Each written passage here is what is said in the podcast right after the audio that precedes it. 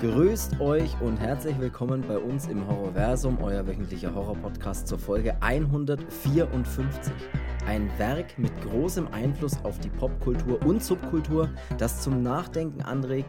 Es geht um Sex und Gewalt, um Gewaltfantasien, die ausgelebt werden, sowie um die Reaktion und den richtigen Umgang der Gesellschaft damit. Es geht um Resozialisierung und wie man aus Boshaftigkeit Gutes machen kann, wie stark man den Willen des Menschen unterdrücken kann und wie man ihm durch Manipulation und Folter seine Entscheidungsfreiheit nimmt. Es geht um die ultra brutale Horrorshow. Wir sprechen heute über den Kultfilm A Clockwork Orange.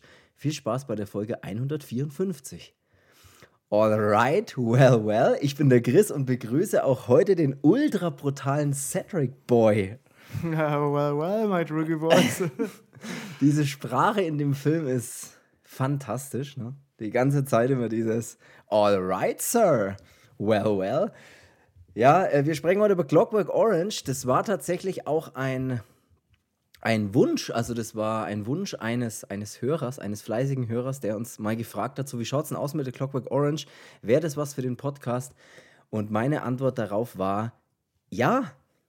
Und deine Antwort darauf war, den wollte ich eh schon immer mal wieder anschauen. Und deswegen ist es heute soweit. Bei der Folge 154 am Samstag, den 2. März um 10.54 Uhr geht es um A Clockwork Orange. Hm. Hättest du das gedacht? Nee. Nee, nee, hättest du nicht, ne? Ich habe ein paar Kommentare dabei, vielleicht fangen wir gleich damit an mit der Folge.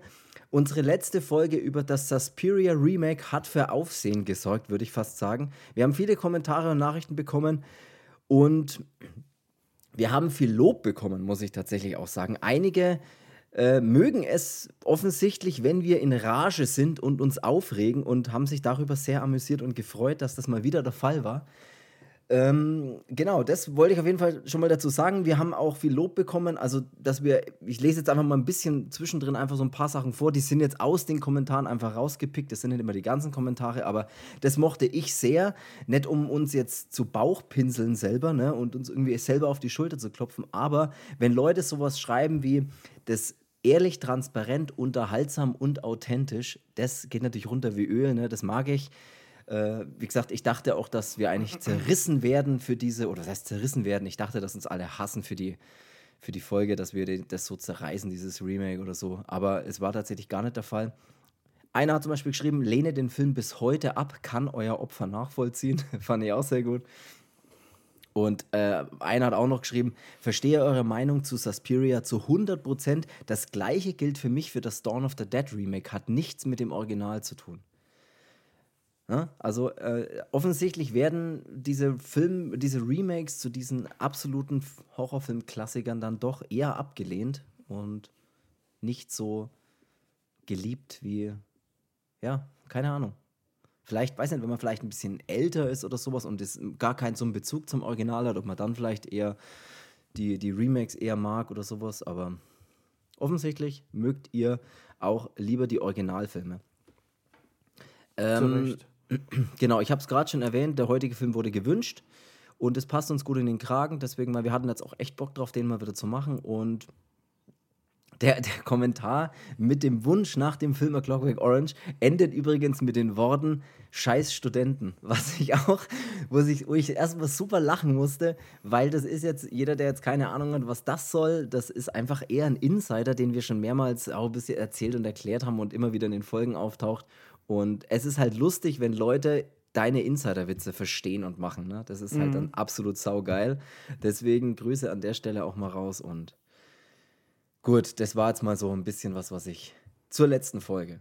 Hast du irgendwas, was du noch beisteuern willst zur letzten Folge, zu irgendeiner Folge, zu deinem Alltag, zu deinem Leben, zu deiner Woche, zu irgendwas? Nee, eigentlich alles, alles beim Alten. Das alles beim aber Alten. Aber ein bisschen so ein, so ein Schmolltag, ich weiß auch nicht, was das ist, aber wo man halt ja. einfach so sich denkt, die ganze ja. Welt kriegt heute Mittelfinger.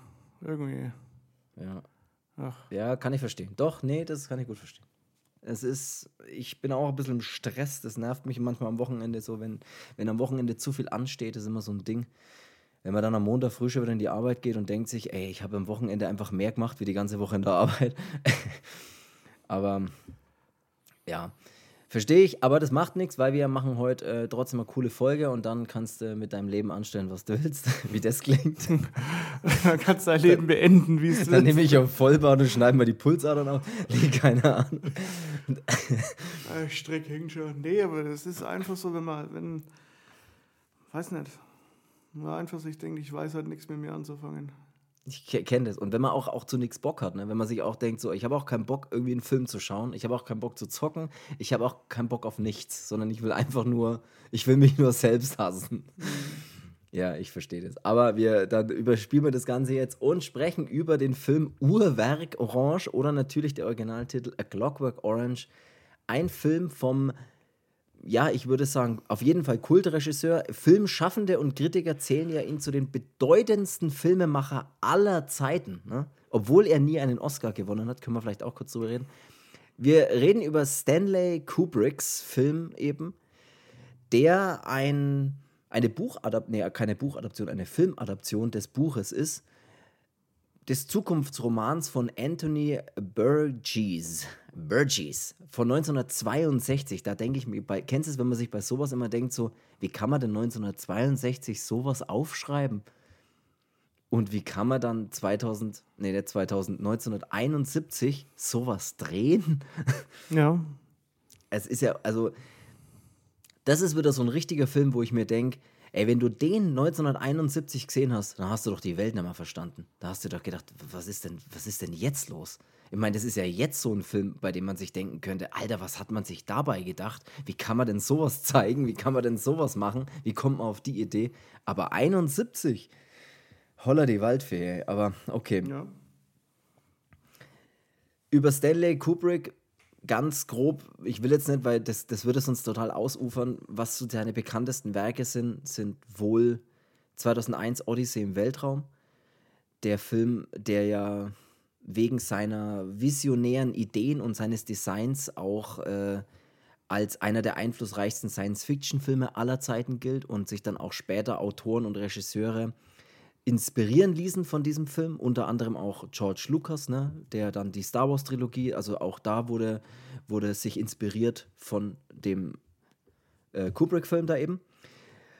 Clockwork Orange, Shining 1980 ist auch ein, äh, äh, auch ein Clockwork Orange-Film, wollte ich gerade sagen, auch ein Kubrick-Film und äh, einer, auf den ich richtig Bock hatte, ist, den ich auch unbedingt mal wieder sehen Full will, ist Jacket. Full Metal Jacket. Mhm. Wie geil ist denn eine Full Metal Jacket von 87, mein Geburtsjahr übrigens? Wie geil ist denn dieser Film? Und den will ich unbedingt mal wieder sehen. Auch ein ähm, Stanley Kubrick-Film. So, wir sprechen heute aber über nur über A Clockwork Orange.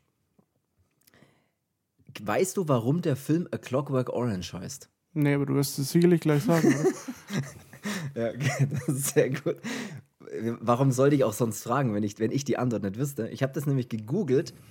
Der Buchautor erklärt nämlich den Titel seines Buchs, das ja genau den gleichen Titel wie der Film hat, folgendermaßen, dass er 1945, als ich von der Army kam, hörte ich einen 80-jährigen Cockney in einem Londoner Pub, also die Cockneys nennt man ja so, das ist so Umgangssprache für die Londoner, für die Londoner Leute halt so ein bisschen und in diesem Londoner Pub von jemandem sagen, er sei schräg wie eine aufgezogene Orange.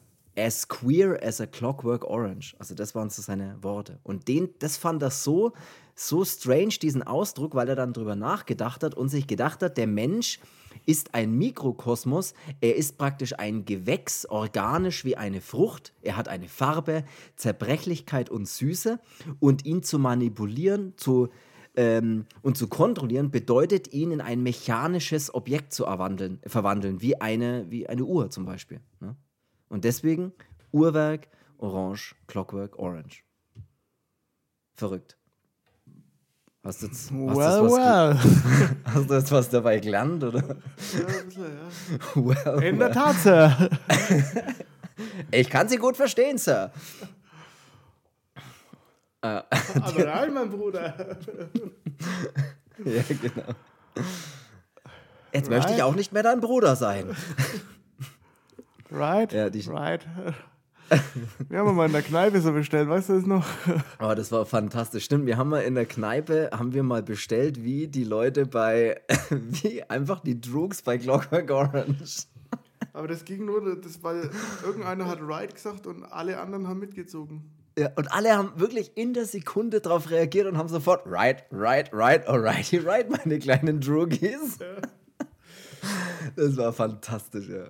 Oh ich, Gott, hatte auch, ich hatte auch seltsame Lust, wieder Addicts zu hören, als ich Clockwork ja. Orange angeschaut habe. Ich Absolut. weiß nicht warum, aber. Ich bin auch, ich muss echt sagen, ich bin gerade ein bisschen in diesem Clockwork Orange Kosmos drin und ich habe auch echt ein bisschen was drüber recherchiert und überhaupt und so weiter. Und da bin ich auch auf so viele Sachen wieder gestoßen, wie die Addicts oder wie Lower Class Brats, was eine geile Punkband ist, auch in diesem Clockwork Orange Universum so ein bisschen ähm, mit drin ist.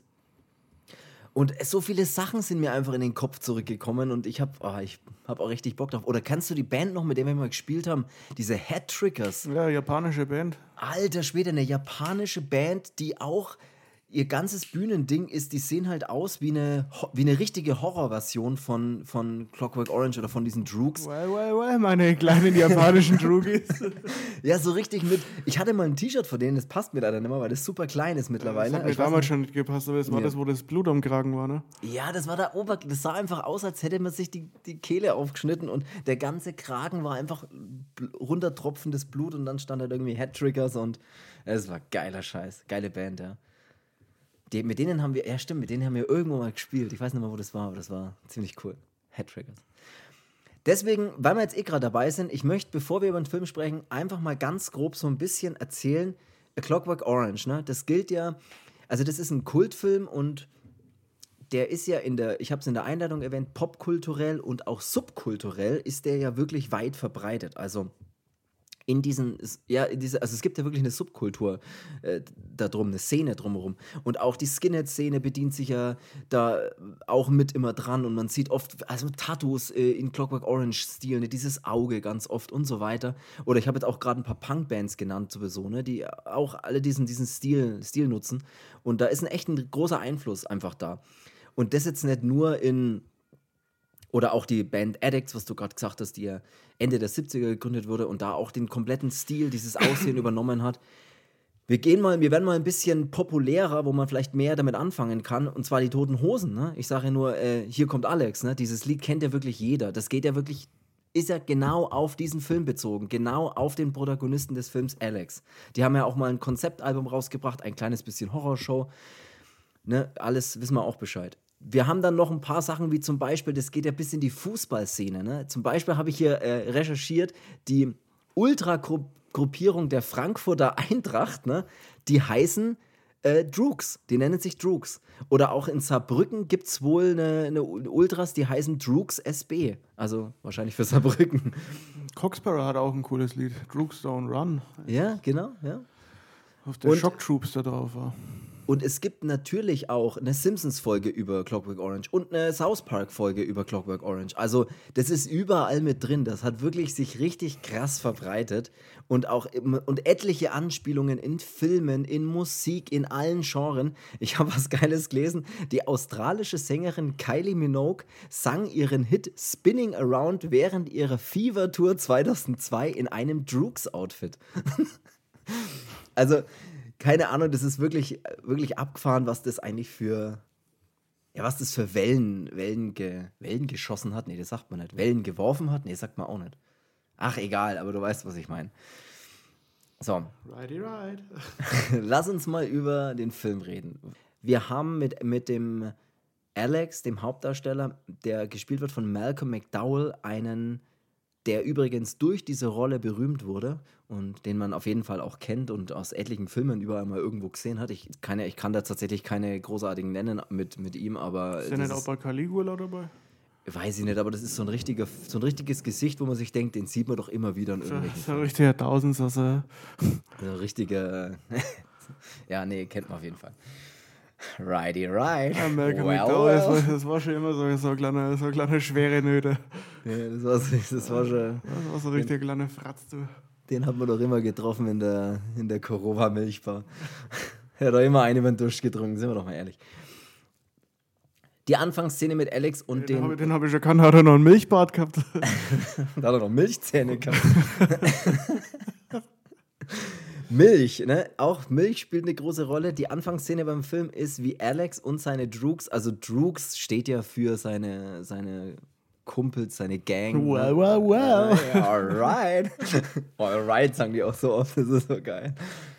Und die sitzen da in dieser Milchbar, das ist auch eine, so eine geile Einstellung und Szene. Und die Kamera geht einfach nur langsam, fährt langsam zurück und man sieht halt immer mehr aus dieser Szene. Erstmal nur den Alex, sein Gesicht, wie er da sitzt. Alle mit diesen weißen Klamotten und diesen, ja, ihr diesem Stil halt. Die Kamera fährt zurück, man sieht dann, dass sie in einer Bar sitzen. Die Bar, das ist diese Korova Milchbar. Korova ist übrigens das russische Wort für Kuh. Und die sitzen dort und trinken Milch aus Gläsern. Ich weiß nicht genau, wie diese Getränke heißen, die sie trinken. Das habe ich mir jetzt gar nicht aufgeschrieben, aber gibt es ja verschiedene. Aber egal, sie trinken dort Milch? aus Milchgläsern Milch oder aus Gläsern Milch. Und die, die Bartische sind so nackte Frauenskulpturen. Ja? Mhm. Und wenn man sich eins einschenkt, dann läuft die Milch aus den Nippeln der Statuen ja, raus. Der gesagt. Wenn man da irgendwie einen Schalter drückt. Also das ist ziemlich, ziemlich geil. Ja, ey, die, die sitzen da und die nächste Szene ist ja gleich so eine ganz ikonische Szene, die man auch ganz oft irgendwo mal gesehen hat. Die wurde oft parodiert, die, wurde, die hat man oft gesehen. Dieses Bild ist ganz bekannt. Wenn man diese vier Droogs dann äh, durch diese Brückenunterführung gehen sieht, nachts. Und man sieht ihre Schatten, man sieht äh, sie nur als Schattenfiguren am Anfang, wie sie dort so laufen und mit ihren Knüppeln und der eine mit einer Kette und so halt da so durch diese und ihren äh, Hüten auf und wie sie halt da durch diese Brückenunterführung laufen. Und dort verprügeln sie gleich in der ersten oder gleich in dieser Szene dann an so einen am Boden liegenden, besoffenen, obdachlosen alten Mann, der da halt liegt und an dem vergehen sie sich gleich. Die gehen gleich zu dem hin, ne, lachen ihn ein bisschen aus und klatschen ein bisschen, während er singt und dann verprügeln sie ihn halt. Ultra brutal. Das Wort taucht auch so oft auf, auf in dem Film. Ein bisschen ultra brutale. Und ja, das ist ja gleich so, so, eine, so eine ikonische Szene. Und in der nächsten treffen sie dann ja gleich auf diesen Billy, Billy Boy und seine, seine Droogs oder seine, seine Gang. Und da gibt es dann so eine geile. sie versuchten das alte rein Rausspiel an einer jungen Frau durchzuführen die versuchen dann gerade eine Frau zu vergewaltigen, diese andere Gruppe. Und dann kommen die, diese Alex und seine Gang halt dazu und dann gibt es halt eine Schlägerei zwischen diesen zwei Gangs. Und die ist auch ins, die ist ja fast inszeniert wie ein Wrestling-Match. Mhm, mit durch fliegen. die Scheiben fliegen und, und also, Tische drüber ziehen und so. Und das Ganze untermalt mit klassischer Musik, die die ganze Zeit in diesem Film immer wieder richtig krass im Vordergrund steht. Diese klassische Musik, dieses, ich weiß nicht, das, das der ist gute alte so Ludwig Fan. es ist Ludwig Fan, der gute alte. Das alte rein-raus-Spiel, ich sag's dir, ey. Und die Kampfszene, das ist einfach geil gemacht. Das sieht fantastisch aus. Ich weiß auch nicht, der Film hat einfach. Ich kann gar nicht, man kann das gar nicht, finde ich, so richtig beschreiben. Ich denke mir immer so, ey, ich weiß auch nicht, der, der, der hat, der ist so ich kann das wirklich gar nicht in Worte fassen, wie das manchmal, wie manchmal diese Szenen aufgebaut sind und diese, diese Kameraeinstellungen und diese Figuren, auch dieser Billy Bob, wie der da die Nahaufnahme von seinem Gesicht, wie der schaut und was der macht, das ist manchmal so ein bisschen Gestiken und Mimiken, finde ich manchmal wie in so einem alten Western hat der Film. Wo du, wo du, kennst du das, wenn du bei so alten Western, wenn, wenn, die, wenn die so Close-Ups auf die Gesichter machen und die haben so richtig seltsame Gesichtszüge und machen so, so ganz markante Bewegungen, die irgendwie, genauso finde ich, ist es in dem Film oft mal. Auch ganz am Ende, wenn er den Mund immer aufmacht, wenn er sich da an einem Bett füttern lässt. Der ja. hat, das ist so, ich weiß nicht, das ist, ja, sau, saugrasser Film auf jeden Fall. Sie machen dann auf diesem, alle, wir sind immer noch im gleichen Abend, sie machen dann weiter mit einem Überraschungsbesuch, nennen sie es. Dort fahren sie dann oder kommen dann in so einer Wohnung raus, wo sie dann eben ja mehr oder weniger eindringen wollen, aber an der Tür macht erstmal die Frau auf und sagt hier so, ja, wer sind Sie, was wollen Sie? Und sie, in, sie tun dann so, als hätten sie einen Autounfall und sie müssen unbedingt mal telefonieren, weil ne, der Freund liegt auf der Straße. Ma'am, er liegt auf der Straße und der verblutet. Und äh, sie soll ihm halt die Tür aufmachen. Sie will eigentlich niemanden so spät mehr die Tür aufmachen. Ihr Mann sagt dann, okay, mach doch mal auf, lass den jungen Mann doch rein, dass er telefonieren kann. Und dann kommt halt die ganze Gang rein, schön maskiert, ne, mit diesen komischen Masken, die sie da tragen. Und dann beginnt das nächste Chaos, in dem sie den Mann verprügeln und knebeln. Die Frau dann wäre auch. Das finde ich die beste, beste Szene in dem, in dem Film oder den besten Abschnitt, wenn die da in dieses Haus dann kommen, wie das ist so psychomäßig, wenn alle durch die Gegend springen und äh, er wird am Boden da zusammengetreten, an seiner Frau wird da irgendwie das Kleid zerschnitten und äh, er singt äh, Singing in the Rain. Das, ja, ja. ja das, das hat er gefallen, das hat er gefallen, ne? Ja. ja. ja, die Frau wird dann auch, also man, die wird dann offensichtlich auch ja, vergewaltigt, weil sie ziehen sie natürlich aus. Man sieht, wie der eine dann natürlich dann seine Hose runterzieht, dann nochmal zum Mann rüberschaut und sagt, so viel Spaß jetzt dabei. Und dann, äh, also das ist schon, ich denke mir halt, ich denke halt immer an die Zeit zurück. Ich denke mir mal, ey, ich meine heutzutage, wenn ich mir heutzutage filme, ey, mir, man ist so viel gewohnt, sind wir mal ehrlich, wir sind im Jahr 2024 mittlerweile. Ja, ey, es gibt doch, gibt doch fast nichts mehr, was schockieren kann. Aber ich meine, ich finde es jetzt unangenehm, aber wie war denn das bitte 71, wenn du das gesehen hast? Da bist du doch sowas noch gar nicht gewohnt. Da bist du doch so richtig ich, ich so trotzdem, ausufernde dass der, Gewalt. Dass der Film immer noch so ein bisschen schockieren und provozieren kann, weil halt einfach diese Gewaltspitzen jetzt nicht nur, damit man halt sieht, wie irgendwie massenweise Blut fließt, sondern halt das, äh, einfach dieses Gesamte. Ich finde ihn schon, der hat schon, schon eine Ausstrahlung. Ja, brutal. Mit, also. an Gewalt und, und ja. Der hat eine wahnsinnige nicht, Ausstrahlung, meiner Meinung nach. Ist schon nicht ohne. Also total. Und man muss, also wie gesagt, ich finde, der Film funktioniert immer noch genauso. Auch weil der ja so, er ist ja sehr gesellschaftskritisch, ne? Und so. Also es funktioniert schon noch, noch, noch sehr gut jetzt. Und ich denke mir, ey, 71 denke ich mir auch, wenn du das gesehen hast, hast du dir doch auch gedacht, Alter, was ist denn jetzt los? Ich, was schaue ich mir da gerade an? Und das ist, das ist krass, ja. Also der lässt einem auf jeden Fall mit einem eigenartigen Gefühl beim Schauen schon. Und das ist immer interessant, wenn Filme unangenehm zum Schauen sind und nicht im negativen Sinne, weil man sich denkt, oh, der hört nicht auf oder der wird nicht fertig oder der ist langweilig, sondern wenn man sich die, wenn die Szenen unangenehm sind, die man da sehen muss oder so. Das ist, und das hat der Film auf jeden Fall. Nachdem sie das alles machen, geht es zurück in die Milchbar. Und da gibt es dann auch diese strange Szene, wo diese andere da drüben dann Freude schöner Götterfunke singt. Freude! Wie es losgeht auf einmal, denkst du. Und die sitzen da in dieser Milchbar und trinken Milch und unterhalten sich. Und, der Film ist auch erzählt aus der Sicht von Alex, also mit einer Erzählerstimme oben drüber sozusagen, die immer wieder sagt so, und dann sind wir da und da hingegangen und das und das ist dann passiert und und die immer wieder die Geschichte erzählt und über sich selbst erzählt, praktisch immer so. Und dann haben sie den Alex, bla bla bla. Also die erzählen ein bisschen so immer. Den Jungen irgendwas. Der gute alte Ludwig fan Alex ist dann auch zu Hause, ne, weil sein, sein Leben ist ja im Prinzip dieses nachts rausgehen, diese Gewaltfantasien haben, dieses brutale Leben, dieses, dieses Vergewaltigen, dieses, dieses, diese Gewalt ausüben. Und am Tag ist es halt, ja, nicht in die Schule gehen und dann im Prinzip wieder auf, den nächsten, auf die nächste Nacht warten, um sich mit seinen Droogs zu treffen. Das ist ja so immer, das ist ja so das Leben. Und die Szene fand ich so ultra abgefahren, wenn der zu Hause ist und dann hört, er liebt Ludwig van Beethoven, vor allem die neunte Sinfonie, das ist genau sein Ding, ne? Das, er hört das gerne und er hat daheim auch super viele Platten und Boxen und kann super geil äh, alles hören will dann nicht zur Schule gehen, wird dann auch, seine Eltern sind auch so saugeil, finde ich, so sau strange. Will dann nicht zur Schule gehen, weil ihm geht schlecht. Er hat Schmerzen im Gulliver übrigens. Äh, das ist aber der Kopf. Ich dachte am Anfang erst, dass der Penis damit meint ist, aber nein, das soll der Kopf sein. Mhm. Und ja, Schmerzen im Gulliver. Alex Boy, well, well. Auf jeden Fall sitzt dann dieser, äh, als er dann mal aufsteht in Unterhose und dann halt so durch die Gegend läuft und so, weil ne, dann läuft er an dem Zimmer vorbei, in dem Schlafzimmer seiner Eltern, glaube ich, ist das, und läuft da vorbei und denkt sich so, weil da sitzt doch gerade jemand drin. Und dann sitzt dieser, ich weiß gar nicht, was der, was der eigentlich ist. Ist das auch irgendein Arzt oder sein Arzt oder ich weiß nicht, was. Irgendwie ist. zur Schule oder so. oder ein Betreuer, keine, keine Ahnung, weiß ich auch nicht so richtig. Aber das Gespräch, was der mit dem dann führt, im Liegen, der führt doch das Gespräch teilweise im Liegen mit ihm in diesem Bett. So, das ist so verrückt irgendwie. Ich weiß auch nicht, weil er so auch so nackt ist und dann immer so teilweise so seltsam angefasst wird und oh ganz, ganz, ganz äh, interessante, unangenehme Szene, finde ich auch, wenn mhm. der da.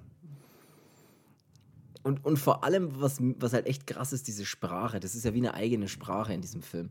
Also da sind ja, es gibt ja. Verein, so, Verein. Es gibt ja, ja, also die, die haben ja wirklich so richtig eigene Sprache entwickelt und auch eigene Begriffe und so teilweise. Und Äh, ich weiß auch nicht, das ist, es ist echt unfassbar, der Film. Ich weiß auch nicht. Am Nachmittag wird es schon wieder gehen. So. genau. Vielleicht kann ich es wegpennen. er kann es doch wegpennen, oder? Ich weiß gar nicht, wie, wiefern wir jetzt genau auf alle Szenen eingehen wollen, aber ja, wie gesagt, Sex und Gewalt spielt ein riesengroßes Leben im, äh, riesengroße, riesengroßes Leben, nicht? spielt eine riesengroße Rolle im Leben des Alex, ne? weil es gibt ja dann auch die Szene in diesem Plattenladen dann mal, ne? wo er dann die zwei Mädels mit, mit heimnimmt, die, äh, um ihnen seine Boxen zu zeigen und die dann da dann irgendwie auch äh, sich vergnügen zu dritt. Also das ist sein Leben, ne? so dieses Sex, Gewalt, äh, nachts durch die Straßen ziehen und äh, ja, das ist es im Prinzip. Nur haben wir dann mal das Problem, dass er mal kurzerhand in Frage gestellt wird als Anführer, ne? weil er ist ja der, er ist ja der Typ. Ne? Er ist richtig Horrorshow. Er ist richtig, er ist der Anführer und wird dann mal vom Georgie Boy und der andere heißt Dim und ich weiß gar nicht, wie der, wie der vierte heißt, aber die stellen ihn dann mal so kurz ein bisschen in Frage und wollen mal so das Ruder, das, das Zepter an sich reißen ne? und sagen, ey, vielleicht machen wir jetzt mal, was ich will nachts, wenn wir losziehen. Mhm. Und das ist dann auch diese geile Szene, wo sie dann einfach weglaufen und dann in Zeitlupe sieht man dann einfach, wie der Alex seinen, seinen Schlagstock oder was auch immer das er da hat, seinen Knüppel packt und einfach gegen seine Leute einsetzt und einfach seine ganze Gang verprügelt und dem einen noch so in die Hand schlitzt, damit halt am Ende wieder klar ist, ey, ich bin hier der Anführer, ne? Ja. So. Und, und dann geht's ja, also auch dann diese nächste Szene, bei, denen, bei dem sie dann wieder einbrechen, bei so einer Katzenlady, die nennen sie, die heißt auch irgendwie Katzenfrau oder sowas. Die wohnt mit sau vielen Katzen zusammen und hat irgendwie ganz viel Kunst in ihrem Haus.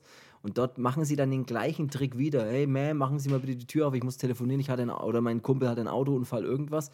Die macht aber die Tür nicht auf und ruft die Polizei, weil sie sowas schon in der Zeitung gelesen hat. Aber sie kommen ja dann trotzdem rein, oder nur der Alex kommt rein. Und erschlägt sie dann nach so einer kurzen Kampfszene mit so einer riesen Penisskulptur. Hier ist ja auch immer Anschubs, lass das sein.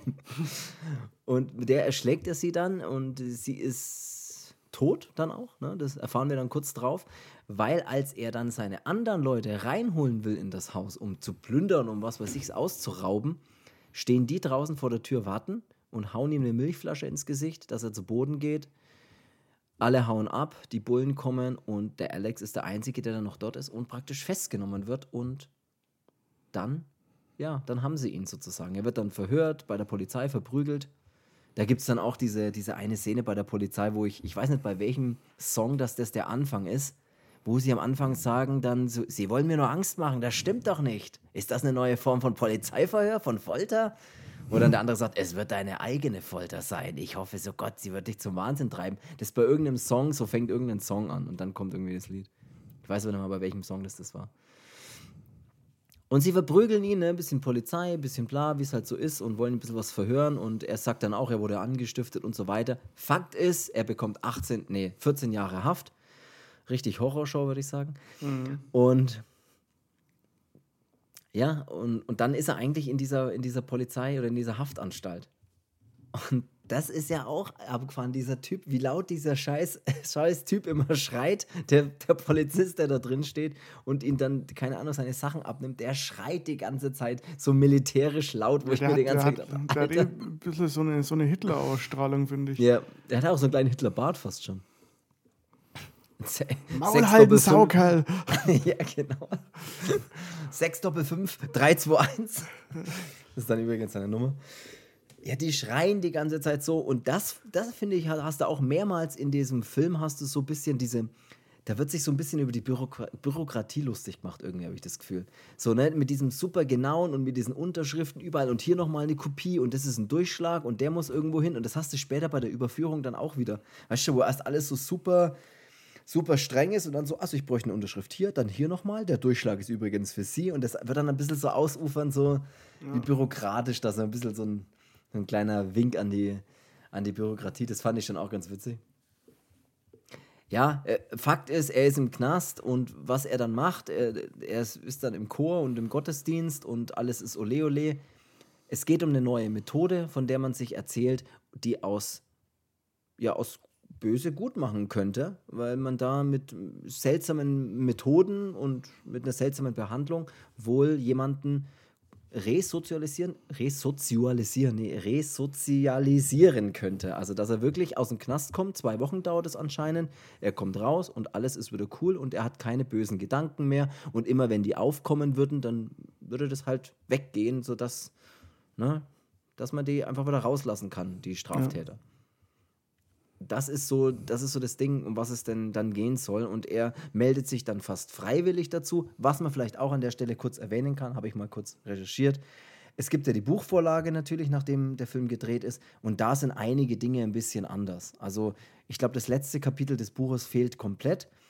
Und was hier so ein bisschen anders ist, ich, das habe ich vorhin mal irgendwie ganz kurz gelesen, ich hoffe, ich bringe es noch zusammen. Der meldet sich in dem Film ja selber für diese, für diese Behandlung, für diese neue Methode. Mhm. Und ich glaube, im Buch ist es so, dass er im Knast jemanden umbringt und dann für die Behandlung praktisch ausgewählt wird. Ja, zum Beispiel. Äh, Im Buch habe ich auch gelesen, sind die zwei Mädels, die er im Plattenladen aufreißt, die sind im Buch zehn Jahre alt und er vergewaltigt sie bei sich daheim. Mhm. Auch krass. Also da ist ein, anscheinend nochmal, ist da wirklich nochmal ein bisschen, bisschen, noch ein bisschen härter das Ganze. Mhm. Auf jeden Fall er wird ausgewählt oder er wählt sich selbst dann aus oder er möchte das halt gerne machen und, äh, und dann nimmt er halt bei dieser, bei dieser Methode teil. Die Methode geht im Prinzip darum, haben wir vielleicht auch schon mal irgendwo natürlich gesehen, dass er sich Gewalt und Brutalität anschauen muss und so, dass er nicht wegschauen kann. Also über eine lange Zeitraum. Er wird dann an so einen Stuhl, wie so ein Kinosessel im Prinzip gefesselt, äh, auch äh, komplett festgemacht, wie in so ein also halt, so, halt festgemacht da drin. Der Kopf wird auch fixiert und die Augen werden dann aufge, aufgemacht, sodass es er nicht zumachen kann. Mit so, ist wie so eine Zwang, Zwangsjacke. Genau, Zwangsjacke, das Wort habe ich gesucht, ja. Und äh, so, so Klammern in den Augenlidern, dass er die halt nicht schließen kann. Einer sitzt immer daneben, der immer Flüssigkeit drauf träufelt, damit sie nicht austrocknen und ja, er muss, er kann quasi nicht, nicht äh, die Augen verschließen, nicht blinzeln, gar nichts, sondern muss das alles dann über sich ergehen lassen. Und ja. da werden halt dann immer Filme gezeigt, äh, die extreme Gewalt oder dann auch wieder so Vergewaltigungen zeigen oder auch Szenen aus dem Dritten Reich und äh, ja, dass er halt diese ganze Nazi, äh, Nazi, ja, jetzt kann ich gar nicht mehr reden. Idel, idel, idel, Das ist doch Computersprache. Idel, idel, idel, idel, ja, ihr wisst, was ich meine. Ich bin jetzt wieder ruhig schmoll weiter. Während sie ultra brutale über den Screen schickten. ja, das sagt er doch tatsächlich. Du schmollst doch selbst im Podcast, oder? Naja, nee, das ist. Gut. Ich, bin, ich bin da. Ich Nee, das ist auf jeden Fall, das ist, er muss sich das über mehrere Tage natürlich oder über zwei Wochen dann anscheinend anschauen und das macht ihn schon auch echt fertig. Ne? Am Anfang findet er das noch ganz nett, ne? sagt er dann auch so. Und dann ist es aber irgendwann so, dass es abstoßend findet, dass er sich das anschaut. Und auch diese Nazi-KZ-Filme und was er sich das anschauen muss, das findet er schon irgendwann echt fies. Das Allerschlimmste dabei ist allerdings, dass Beethoven, und zwar Beethovens Neunte, sein absolutes Lieblingsstück dann auch im Hintergrund läuft während dieser Videos und während dieser Filme. Und das packt er halt gar nicht und sagt, ey, er liebt Beethoven halt so sehr, der kann das halt nicht wahrhaben, dass sie Beethoven dafür benutzen und mit dieser Gewalt in Verbindung bringen, der hat doch gar nichts getan und so weiter. Und das macht ihn halt wirklich richtig fertig, dass er da wirklich dann schreit nach, hört auf und das muss aufhören und beendet es und ich hab's kapiert und bla und er will da raus. Aber das geht wohl noch so weiter für zwei Wochen, bis er geheilt ist in Gänsefüßchen, in Lufthäschen. ja, damit kriege ich ihn mit so einem Kommentar. Ne? Und es geht natürlich auch und es geht natürlich auch immer viel um Politik bei dem Film. Ne? Es geht natürlich immer, ne? das ist die Zeitungen sind ja auch immer voll davon von der neuen Behandlungsmethode und kann man die zurück ins Leben, äh, zurück auf die Menschen, auf die auf die Welt loslassen, diese Straftäter und ne, wie kann man das dann politisch für sich nutzen und für Wahlen und das ist auch immer ein großer Punkt in dem Film. Sie führen dann und das fand ich auch eine wirklich strange Szene sie führen dann vor, fast wie bei einem Theaterstück, setzen sie halt wichtige Leute da in so ein Publikum von 50 Leuten, was weiß ich, oder 20 oder keine Ahnung. Und dann führt er vorne vor und sagt, hier, das ist Alex, das ist jetzt nach der Behandlung. Wir, wir, zeigen jetzt mal, was diese Behandlung bewirkt hat. Und das ist krass, weil er dann, ja, er steht dann da mit seinem, ja, Sir, natürlich, Sir. well, well, steht dann halt da und wird dann von einem zur Show, um das zu demonstrieren, kommt dann einer rein, der ihn halt anpöbelt und ihn, also wie eine Schlägerei mit ihm anfangen Ja, der so erniedrigt ihn halt dann erst genau. voll. Gibt ihm gleich mal eine Ohrfeige, ähm, so, wo er normalerweise natürlich mit Schlägen darauf reagiert hätte. Dann äh, ist er erstmal hier diplomatisch und warum das er es gemacht hat und äh, ja, und dann wird weiter auf ihn eingeprügelt, äh, bis er dann am Boden liegt. Dann mit dem, mit dem Fuß so auf seinen Brustkorb äh, gedrückt und äh, dann wird er gezwungen, die äh, Sohle vom Schuh abzulecken. Und meine Freunde, ich habe geleckt. Ja, und das ist wirklich auch so, dass er, während er natürlich dann, ja, während er fühlt, dass er Gewalt ausüben müsste, sage ich jetzt mal, oder will, das ist dann, das eben von der Behandlung, dann wird ihm immer schlecht einfach. Wenn er merkt, ey, jetzt würde ich aber am liebsten dem einen in die Fresse hauen, dann wird ihm halt schlecht. Und habe übrigens gelesen, dass der Schauspieler ähm, hier, Mai, Malcolm McDowell, der den Alex spielt, äh, mehrere Knochenbrüche von sich getragen hat, ne? Bei vielen Szenen des Films. Also, okay. Äh, Rippen, Rippen gebrochen, habe ich gelesen, dass mehrere Rippen gebrochen waren. Was, was, was, passiert ist. Wie sie die Ultraportale wirklich ausklebt haben. Ja, ich, ich habe mir das aber oft auch gedacht bei so Kampfszenen, die hauen halt wirklich rein, ne? Die hauen halt wirklich zu mit irgendwas. Mhm. Auch mit die Füße und so weiter. Das ist, glaube ich, alles gar nicht so ohne. Aber nichtsdestotrotz, er wird erniedrigt, du hast es gerade erwähnt, und danach, also der wehrt sich ja nicht und ihm wird dann auch schlecht und er leckt wirklich an den Schuhen. Und es geht dann weiter, dass der nächste Test immer noch auf dieser kleinen Theaterbühne ist dann wie eine Frau, also eine junge, hübsche Frau, nur mit einem Höschen bekleidet, sonst nackt, kommt dann rein und stellt sich vor ihm. Und während er so am Boden liegt und er schaut sie an und dann natürlich auch wieder diese sexuellen Fantasien. Und die überkommen ihn dann auch, dass er sie anfassen will, aber halt kurz bevor das passiert, wird ihm wieder schlecht, ne, wegen der Behandlung, ne, und das kann dann alles nicht mehr passieren. Dann wird natürlich noch kritisiert, das ist ja auch gerade dieses Thema, ey, ist, wie weit darf man gehen, um jemanden den freien Willen zu nehmen? Ne? Weil er entscheidet ja nicht aus seinem eigenen Willen, nee, ich reagiere jetzt nicht mit Gewalt auf Gewalt oder sowas, oder ich, ne, lass jetzt meinen sexuellen Fantasien nicht freien Lauf, sondern er reagiert ja nur deswegen drauf, weil es irgendwie unterdrückt wird durch diese Gehirnwäsche, die er bekommen hat. Und ja. da ist halt immer der Konflikt, Darf man das? Wie weit darf man da? Ist es, ist es dann noch ein Mensch überhaupt, wenn er eigentlich gar nicht nach freiem Willen handelt, sondern einfach nur das in ihm irgendwie unterdrückt wird durch diese Behandlung? Mhm. Das ist halt so ein großer Punkt in dem Film. Ja, äh, Alex kommt zurück nach Hause. Das ist auch eine ultra geile Szene im Film, wenn er einfach dann reinkommt, nachdem er dann zwei Jahre, glaube ich, weg war oder was weiß ich, im Knast war oder halt in dieser Behandlung dann auch war danach noch. Und er kommt zu seinen Eltern und da sitzt dann irgendwie ein Fremder, der Joe, auf der Couch John, mit seinen Eltern. Also. John oder Joe, ich weiß jetzt auch gerade nicht. Und der wohnt dann einfach dort in seinem Zimmer und seine ganzen Sachen sind weg und er wohnt in seinem Zimmer und seine Schlange ist noch tot, die er besessen hat. Ich finde auch immer geil, wie er seine Eltern immer P und M nennt. Ja. Na M, na P, aber P und M, wie könnt ihr das tun? finde ich auch sehr witzig. Also sie verstoßen ihn, ne? Sie sind auch total, total verrückte Szenen und geil gedrehte Szenen, die da passieren. Aber sie, seine Mutter, die auch immer heult die ganze Zeit. Ja. Und sie verstoßen ihn fast. Ne? Also sie sagen, hey, das können wir doch dem Joe oder John oder wie auch immer das heißt, jetzt auch nicht antun. Der wohnt jetzt hier bei uns, so, so fast auf die Art, das ist unser neuer Sohn. Ja, und ja, wir haben doch einen Vertrag mit ihm und das können wir doch nicht ja. so einfach so brechen. Und, ja. Sie wollen ihn nicht haben. Sie wollen ihn ganz einfach nicht mehr haben, mehr oder weniger ja, das ist, er zieht dann auch wieder durch die Straße und da wird es dann interessant, weil der im Prinzip dann all das ihm fast wieder passiert, was er selbst mal gemacht hat. Weil er zieht dann durch die, durch die Straße und wird dann von einem, oder steht dann da mit seinem bisschen Sachen, die er noch irgendwie in so einer kleinen Tüte hat, die er halt vom Knast noch mitgenommen hat und steht dort, nur das, was er anhat, besitzt er eigentlich, steht da, schaut auf der Straße ein bisschen rum und schaut da ein bisschen, keine Ahnung, eine Brücke ins Wasser und dann kommt ein Obdachloser zu ihm, ein alter Obdachloser, das ist der, den sie auch am Anfang des Films verprügelt haben. Und der kommt zu ihm und will halt irgendwie was von ihm. Hast du eine kleine Spende? Ja, irgendwie sowas, ja. Will was von ihm. Er gibt ihm irgendwas und dann plötzlich erkennt ihn dieser, dieser Obdachlose aber und sagt doch, Moment mal, du bist doch der, der mich fast tot geprügelt hat. Und erkennt ihn dann, schleift ihn so ein bisschen mit durch diese Unterführung, wo dann irgendwie nochmal ein Dutzend anderer obdachloser alter Männer sind, die ihn dann, die alle dann auf ihn, über ihn herfallen, wie so eine kleine wilde, ausgehungerte Horde. Ja.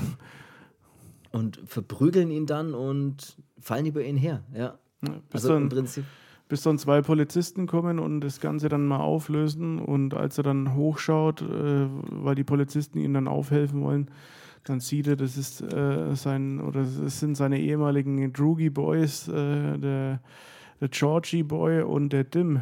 Und ja. die sind natürlich äh, überhaupt nicht erfreut, hier Alex zu sehen. Äh, und ja, nehmen ihn dann gleich mal mit in die Mangel und ja, mit Handschellen wird dann irgendwo außerorts äh, hingefahren, äh, durch die Gegend gelaufen und ihn dann in so einen Wassertrog, äh, der dann mitten da in der, in der, im Wald steht, äh, ja, wird er dann erstmal hier nochmal ein bisschen gequält, indem dass man ungefähr fünf Minuten unter Wasser taucht und ihm mit einem Schlagstock permanent eine reindrückt.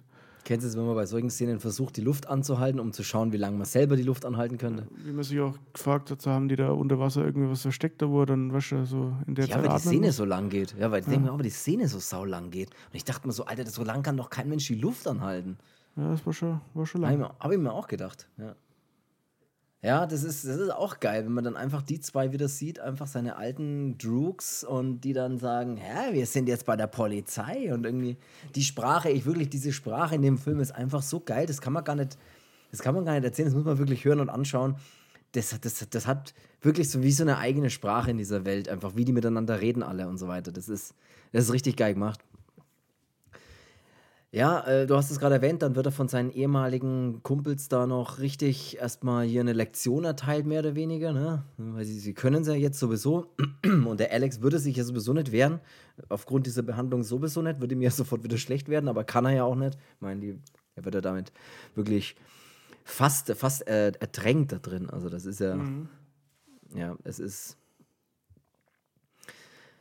Es geht dann nochmal weiter, auch dann schleift er sich wieder in seinem Elend durch die Gegend. Es wird dunkel und er kommt an einem Haus vorbei, äh, das ihm irgendwie bekannt vorkommt, so sagt er es als Erzählerstimme. Und das ist das Haus, in dem sie dann auch eingebrochen sind in dieser ersten Nacht, wo sie diese Frau vergewaltigt haben und diesen Mann da so verprügelt haben. Und da geht er dann rein und er bittet dort um Hilfe oder er klingelt und man sieht diesen Mann wieder, der mittlerweile im Rollstuhl sitzt und der hat diese Frau sieht man nicht, man sieht aber einen ziemlich muskulösen, zwei, mindestens zwei Meter großen Typen, der, wo es so ein bisschen sein Bodyguard ist. Und der steht da und macht dann die Tür auf. Dem fällt dann der Alex so ne, in die Arme und dem Pep wollen sie dann ein bisschen aufpäppeln, indem sie ihn dann nehmen. Und man sieht allerdings relativ schnell, dass der Mann, der da im Rollstuhl sitzt, ihn auch erkennt. Und auch da ist, es holt ihn halt alles wieder ein, sozusagen. Ne? Er erkennt, er will jetzt Hilfe, tatsächlich braucht er Hilfe. Die bekommt er auch, ihm wird dann im Bad eingelassen, aber der weiß schon, das ist der Typ. Das ist der Typ, der im Prinzip mich zum Krüppel geschlagen hat. Deswegen sitze ich im Rollstuhl und, meine, und seine Frau hat sich dann irgendwie oder ist dann auch gestorben kurz drauf. Also der hat das alles, der hat sein Leben da so maßgeblich verändert. Und geile Szene ist, als sie dann Alex dann im Bad einlassen. Er liegt im Bad und er singt dann in diesem Bad Singing in the Rain, was der gleiche Song ist, den er damals bei der Vergewaltigung oder vor dieser Vergewaltigung in dem gleichen Haus gesungen hat und ja. getanzt hat dazu. Und diese Szenen dann zu sehen mit dem Mann, der da, der das spürt und sieht, dass ich weiß, dass das der ist, diese Wut, die dann in dem hochkommt, das ist richtig geil gemacht. Und da weiß man dann schon, hui, die rufen dann irgendwie noch ein paar andere Leute an, geben ihm dann noch was zu essen, schenken ihm auch die ganze Zeit Wein ein, den er trinken soll. Oh, das ist aber ein guter Wein, Sir. Ein guter Jahrgang. Er riecht auch gut. Sir, immer nach jedem Wort auch Sir sagen. Ja. Wollen Sie nicht mittrinken, Sir? Und auf jeden Fall trinkt er dann diesen Wein, da ist natürlich was drin und äh, irgendwann kommen dann noch zwei andere dazu, die so ein bisschen seine Geschichte aufschreiben, mehr oder weniger, was, was da mit ihm passiert ist. Und auch da geht es wieder um Politik und ne, das zu nutzen irgendwie ja, sie, sie, sie schreiben dann alles ein bisschen auf. Das ist auch richtig geil gemacht, diese ganzen Szenen. Da ist immer, das sind oft sehr lange Einstellungen, was ich aber total geil finde, wenn du dann immer so, dich fragst, ja, was passiert denn da jetzt? Alles ist auch immer super, keine Ahnung, das hat immer so einen leichten künstlerischen Touch irgendwie, dann der da mit drin ist, auch oft, wo sie sind oder auch diese Einrichtung, die du oft siehst und so weiter, auch bei den Eltern daheim oder sowas. Ja. Oder die Mutter auch an sich, wie sie einfach immer so, der Vater und so, das ist, das ist wirklich richtig, das ist richtig geil gemacht einfach. Ich kann das gar nicht richtig, ich kann das gar nicht erklären. Auf jeden Fall sitzt er dann an dem Tisch, trinkt er dann diesen Wein und äh, erklärt dann ein bisschen, wie er sich dann, wie er sich denn jetzt so fühlt und, und was er denn so für Gefühle hat, ne, wenn irgendwie irgendwas passiert oder so. Und das erklärt er dann und die anderen schreibt es da ein bisschen auf. Und in dem Wein ist was drin, der wird irgendwann ohnmächtig, fällt um. Davor stellen sie ihm eben diese Fragen und dann foltern sie ihn, indem sie ihn in einem Zimmer einsperren und einfach Beethovens neunte Sinfonie, das sagt er nämlich noch, das ist das Schlimmste, was man ihm antun kann, ne, das zu hören im Prinzip, weil das kann er gar nicht mehr hören. Mhm.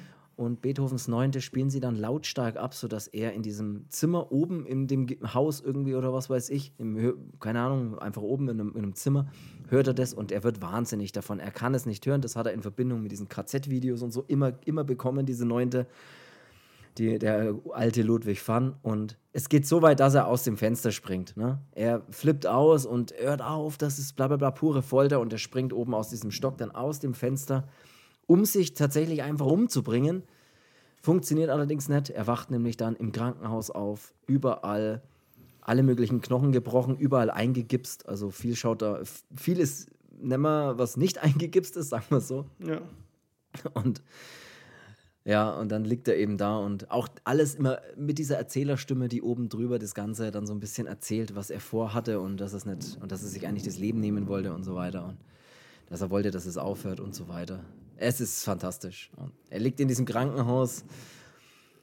Dann kommt noch diese geile Psychologin, die diese geilen Tests durchführt mit Szenen, die zeigt ihm dann Bilder von zwei Personen, die Sprechblasen über dem Kopf haben und in einer Sprechblase von einer Person steht halt was und er soll die andere Spre Sprechblase halt, was er sich gerade ausdenkt oder was ihm gerade dazu einfällt, das soll er dann einfach sagen. Und das, ich kann es gar nicht wiedergeben, aber das sind auch so witzige und so gestörte Sachen, die der dazwischen drin ja, sagt. Ja. Es ist. Also wirklich, es ist sehr geil.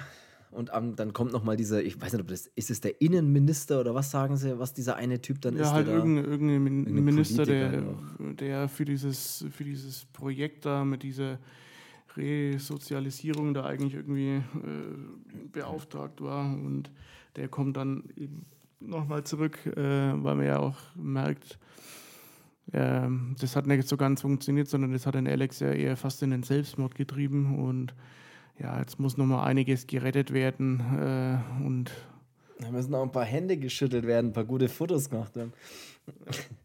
es ist halt fantastisch, diese, diese Schlussszene am Ende, eigentlich, oder diese letzten Szenen, wo dann dieser Minister, dieser Politiker am Bett sitzt, alle rausschickt und mit dem Alex dann redet hier, ne, so, hey, wir zwei und so, ne, das, das, das machen wir doch, das setzen wir doch für uns ein, so ungefähr und wir können uns doch gegenseitig helfen und auf die Nummer das halt alles läuft, bis dann die ganzen Fotografen reinkommen und diese schönen Daumen nach oben und Hände schütteln und Grinsenbilder machen für die, für die Zeitungen und so weiter.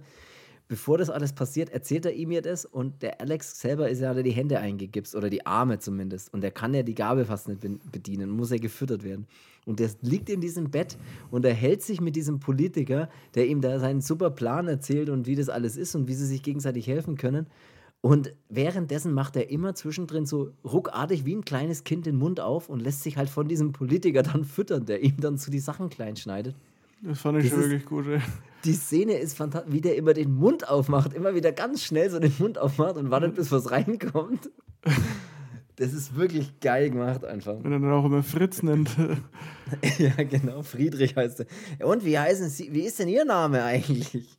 Ja, also ich bin der Friedrich. Ja, Fritz, das schaffen wir schon, das machen wir zusammen. ja.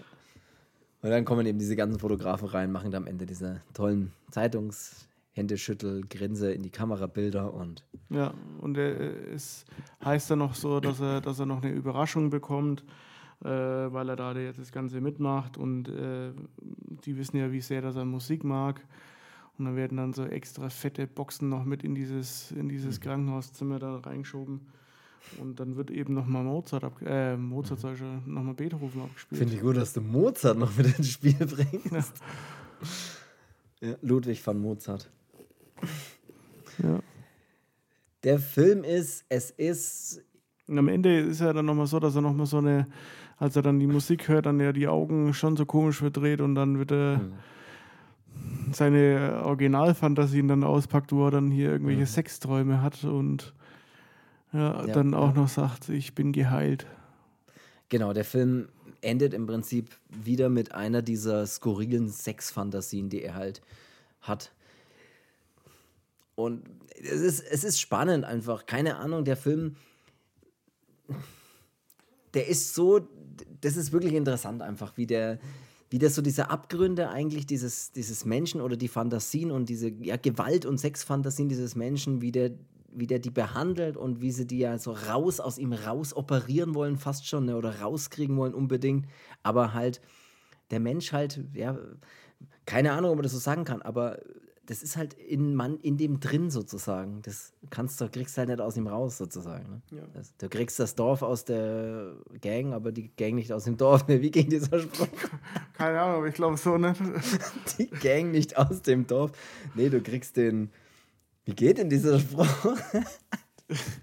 Du kriegst den Kriminellen nicht, nicht aus dem Dorf. Nee, keine Ahnung. Du kriegst, die, du kriegst die Straße, irgendwas mit Straße. Du kriegst die Straße nicht aus dem. Du kriegst die Straße nicht aus dem Dorf, oder was? du kriegst die Kirche nicht aus dem Dorf, aber den Jungen von der Straße, da irgendwie so.